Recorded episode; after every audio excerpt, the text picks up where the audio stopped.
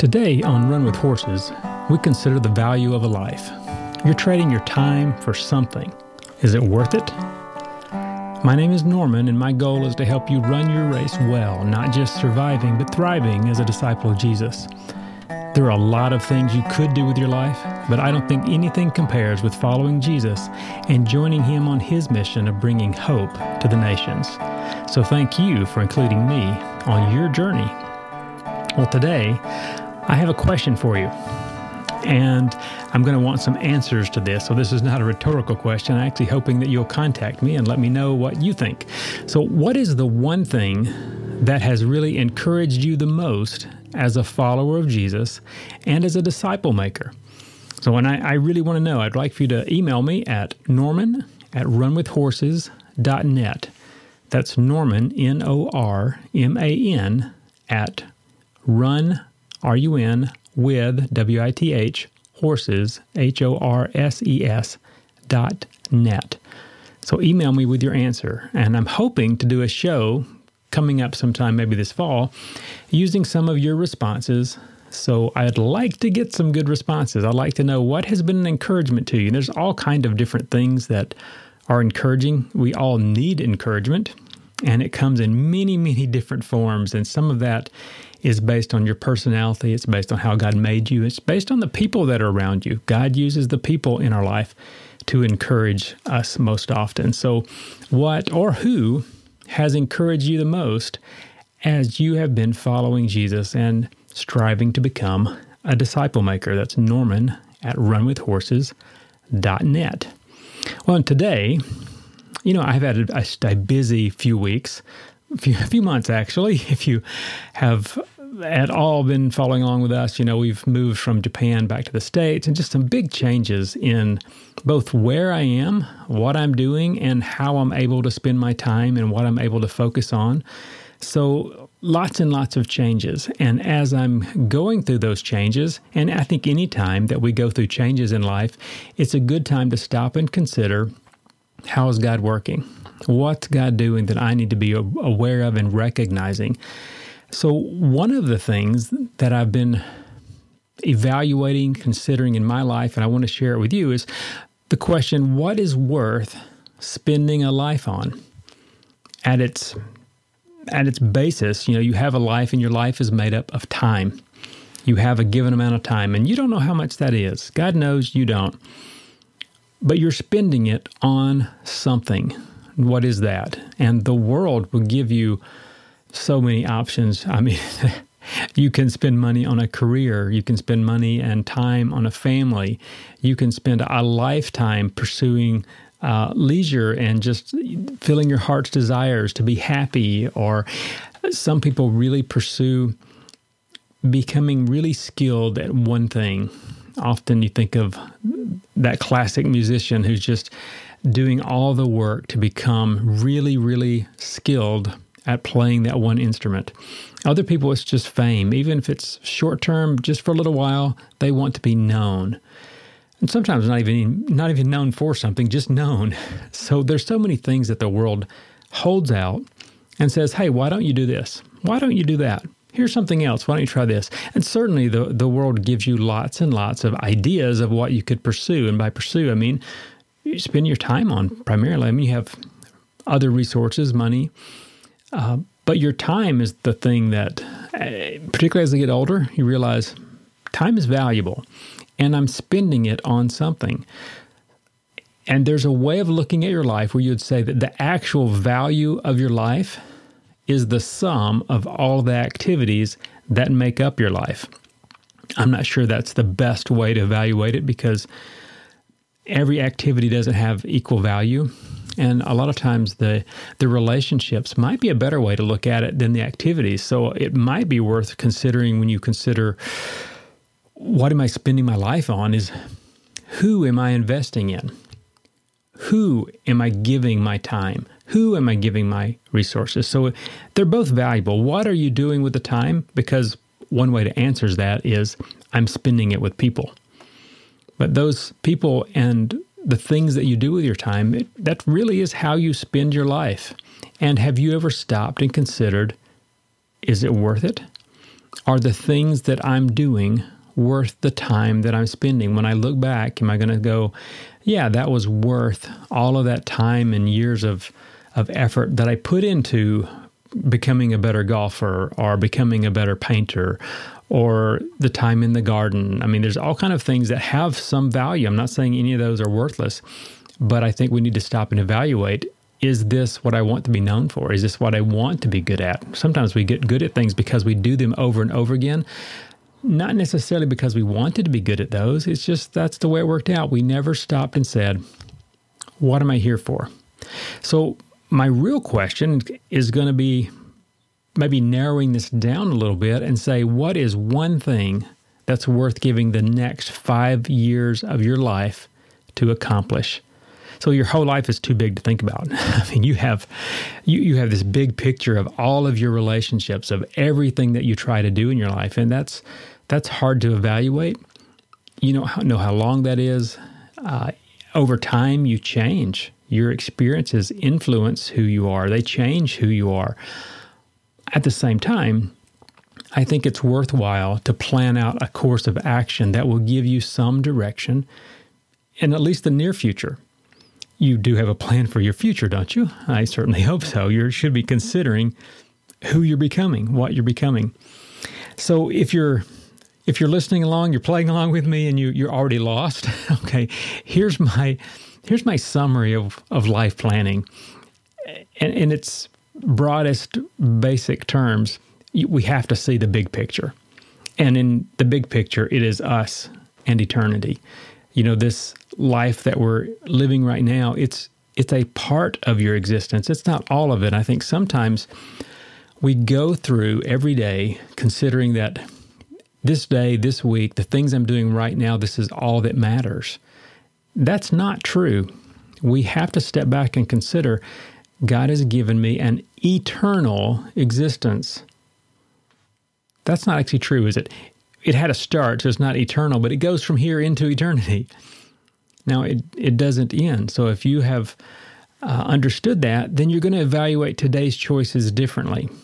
This life definitely has meaning, both here in the here and now, but also into eternity, into the future, beyond this life your actions, your attitudes, the things that you're accomplishing now, the people you're investing in now, there's influence that goes on into eternity.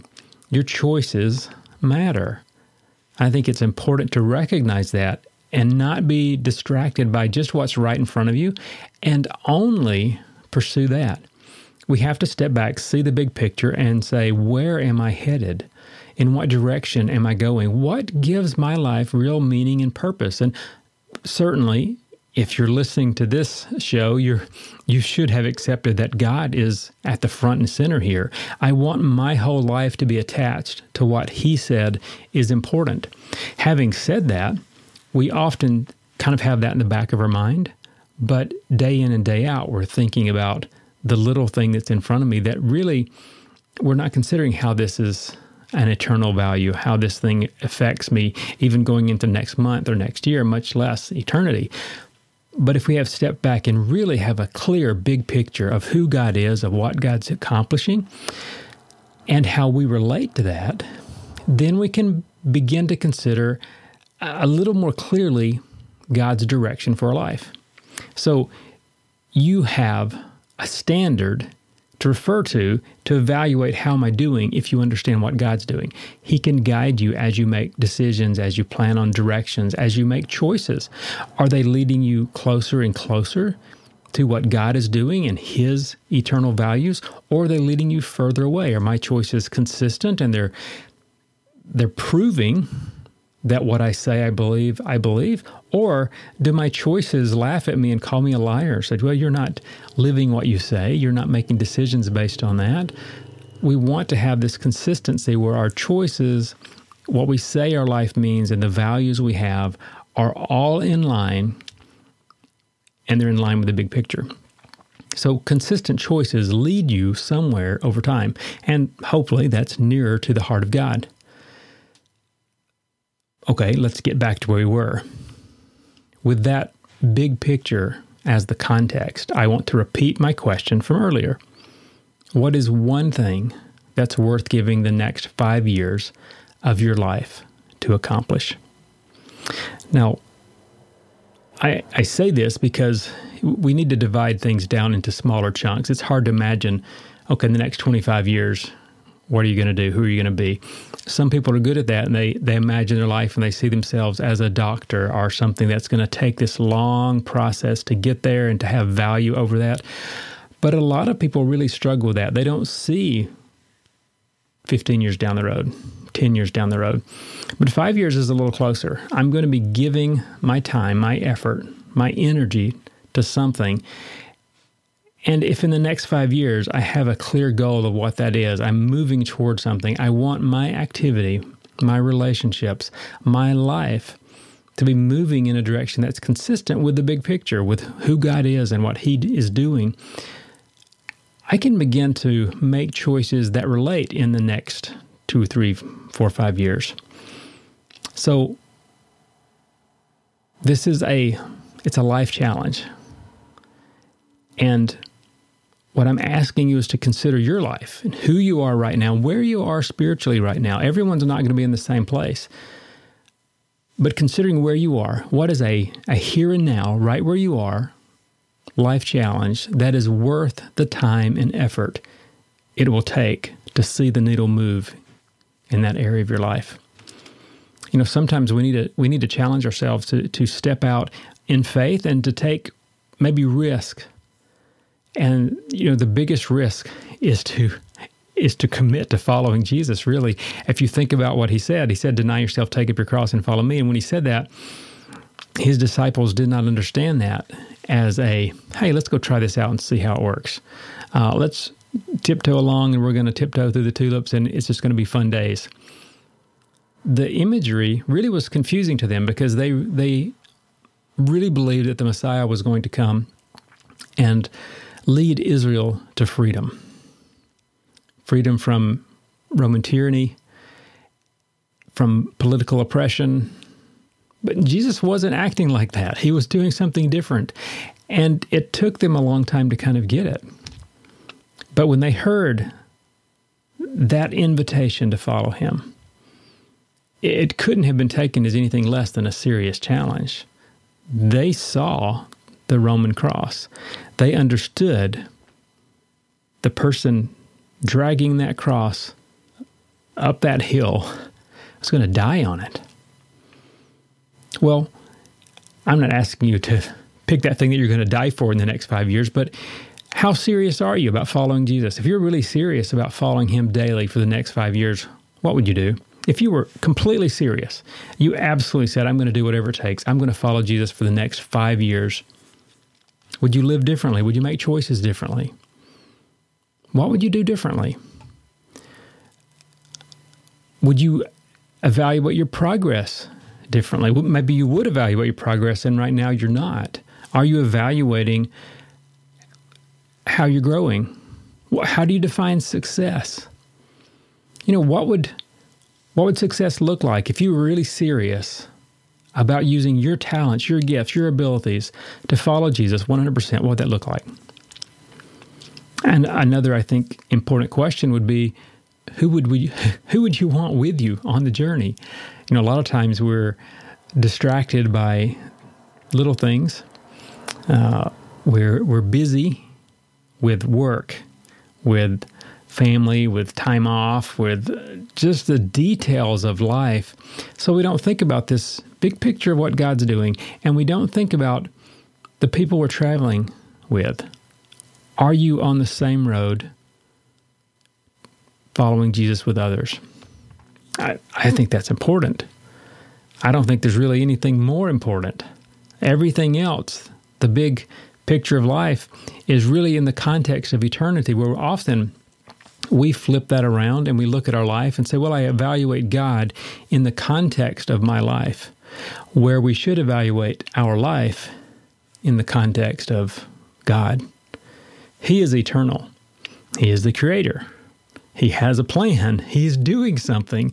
He's given up our gifts. He's given us our gifts. He's made us who we are. He's created us for a purpose. Uh, you know, the Bible tells us we're His workmanship, and He's created us for good works. Okay, what are those? Are we accomplishing those? Are we making progress on those? Are we even aware that there are good things for us to do? We have to evaluate our life in light of God, not look at the life around you and look at what you see and look at what you want and your desires and who the world tells you you should be and how other people are spending their time and what they have to say and the latest movies and the, the, the music that you listen to and take all of that and then say, well, based on all of this, what do I think about God? You know, that's exactly backwards. And you'll end up with a God who is very much unlike God. You'll end up with a God who looks very much like humans. you'll end up with a God who is who is selfish. Uh, you'll end up with a little g view of God where you can't trust him because he's like we are. Why would he love us? Why would he care?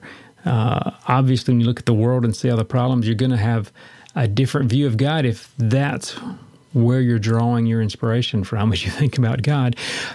But if we step back and we look at who God says that He is and what He says that He's doing, and He gives us the explanation for why the world is the way that it is, we accept that. And then we be- begin to look at our life. We begin to look at the world around us. Okay, now we can evaluate those things that are taking up so much of our time. We can evaluate the books we read, the movies we watch, the music we listen to, the friends that we have, the job that we have, the people in our community. We can evaluate them, and I don't mean judge them and condemn them. I'm not talking about that. I'm talking about evaluate them. What does God say about these things? What does God say about my role in the community? What does God say about who I am as a father, as a husband, as a son, uh, as a neighbor? I can begin to evaluate my actions. I have something concrete, and it's the Creator God and what He has to say about who I am. So we, we get it backwards quite often. We have to step back and see the world from that position of eternity, the big picture of God's doing something.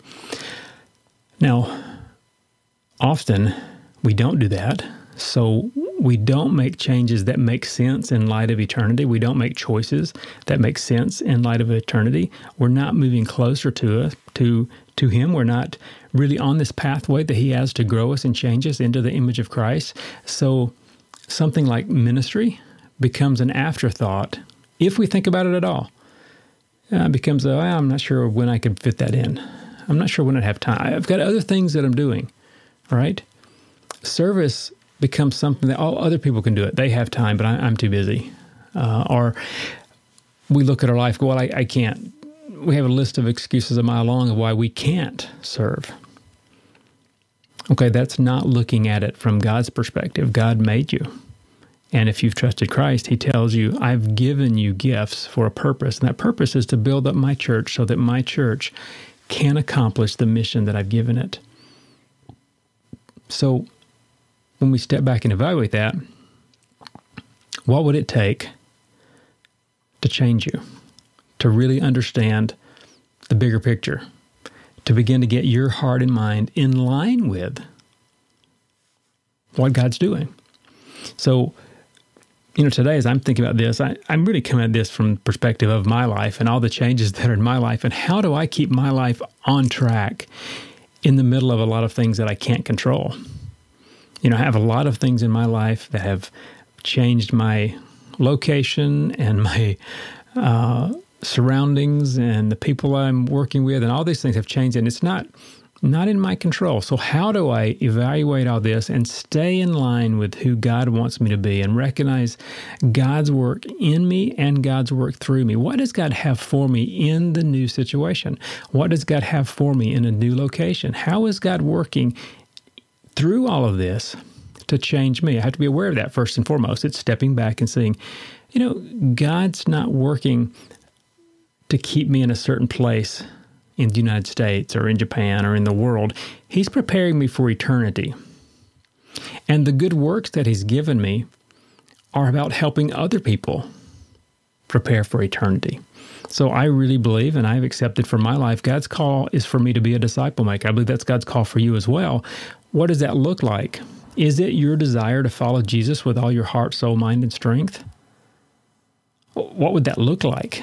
That's really the question of the day. What would it look like if you really loved God with all your heart, soul, mind, and strength, what would it look like to follow him?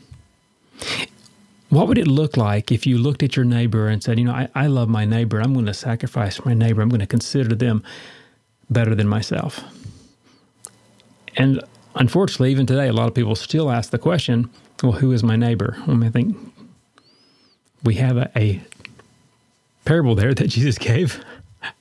Might want to go back and look at that. Who is the, the good neighbor? When the Good Samaritan walked along and he saw the person in need and he helped. Who did he help? Was it somebody he knew? Was it somebody he cared about? Was it somebody that had the potential to help him out one day? No, for none of those. It was the person in need. He loved them. And I think the ability to do that comes from looking at God and loving Him with our heart, soul, mind, and strength, and recognizing that he chose me before the foundation of the world. He loved me. He offered me a way out from the the deep pit that I was in, that I had dug myself and, and agreed with all of humanity that uh, we are enemies of God. He he offered me a lifeline through the cross. So my response to that is I, I want to follow I want to follow Jesus. He is the one that saved me. He bought me. So I believe that. If you believe that, what's keeping you from following him with all that you have? Some people would say job. Well, I've got a job, I've got to work, I've got to do this, I've got to do that. I have responsibilities. Some people would say family. I mean, I've got people in my family, and I, have I have to maintain these rela- uh, relationships. I have they have expectations for me. I don't want to disappoint them, and there are all these reasons why we can't really wholeheartedly follow Jesus. Again, my question for the day is: What would it take to change that? What's what's the one thing? So, in the next five years, I, I want to seriously begin to make steps to genuinely follow Jesus, starting where I'm at, to be in a different place in five years. What what does that look like? What would that look like? What area of your life do you need to to really intentionally engage with to grow? Going back to how important relationships are, one thing we have to recognize is that the people we talk to day after day, the people that we have invited into our life and given authority to speak into our life, they have a lot to do with who you're becoming, with who you are. If you want to be different, you might have to invite different people into your life. Do the people you you talk to day after day, do they motivate you to love God more, to serve people more, or are they helping you stay distracted and focused on your own plans and desires? It's one of the reasons why you continually hear me say we, we just really need to be part of a, a healthy church, a church that is focused on the mission of Christ, that is reaching out into community, that where people are really looking at God's word and evaluating their own life and seeking to grow. Maybe you have a church that's not those things, but it needs you to challenge them to do that. I think we need each other. So, what's keeping you from making that commitment. And I think at its core, there's lots of excuses. There's lots of reasons. People say, well, finances or expectations from others or all these things. But at its core, I think a lot of times it's fear. And it's fear of the unknown. It's fear that I don't know what will happen. And it's also tied in with a really a lack of of trust. I, I don't know what tomorrow would hold. If I pursued God with all my heart, soul, mind, and strength, would it be enough? Would God be enough? Jesus said that he would go with me, but does he really mean that? you know, if, if I'm stuck and I'm in a bad place, is Jesus really going to f- go with me? Is his grace really sufficient? And I think we have some fear we have a a focus on ourselves, and it really comes back to that. I, I'm worried about what's going to happen to me. if I follow Jesus, maybe I'm going to be in a dangerous situation. I'm going to experience uh, discomfort or, or pain, or maybe I'm going to go broke. I mean, who's going to take care of me if things don't work out and I I lose my safety net? And there's all these reasons why we're not willing to make the first step. So I think a lot of times God God meets you when you make the first step, but we're afraid before we ever get to the first step. We're we're afraid to really even ask the question to look at the big picture, what God's doing, to look at this ministry of reconciliation, to look at the the ministry that Paul called the ambassadorship, to be an ambassador. But in light of eternity, in light of the call of Jesus, for you to take up your cross and follow him, what's one thing in your life that, that'd be worth really investing in to see change? What would move you closer to Him and His ministry of reconciliation, His ministry of, of change in the world, His ministry of glorifying Himself and, and building His family? You know, that's it's a question that no one else can answer for you. What would it take for you to make that decision, for you to commit wholeheartedly to follow? And I don't mean to be a missionary or pastor, although absolutely I would love for more people to consider what it would take to be fully surrendered to follow wherever Jesus led, whether it was a pastor or a missionary or whether it was across the street to your neighbor. But what would it take for you to surrender all? I, I think it's a question we have to stop and, and ask ourselves on a regular basis. Your situation will change, and sometimes your situation gets a little easier. There are things for me being back in the States that are a little easier. You know, we have air conditioning here. We didn't really have air conditioning so much in our home in Japan. And it's further south than where I live right now, so it was hotter. it was a little harder to make it through the summer where I lived. We had more bugs there than where I live now. There were practical things where life was a little harder there, and it's easier now. But the, the easier can also be a distraction because you begin to expect something that really is is not where your real value is. You begin to expect something that can be a distraction. So, my challenge is again, what's something you can do to make real steps to pursue Christ now? Thanks for joining me today. Check out runwithhorses.net for show notes and past shows. Write me at norman at runwithhorses.net if you have comments or questions. Join our Facebook community. Tell a friend if you found the show helpful. Hey, Jesus has called you. Your life is the answer. What does it say?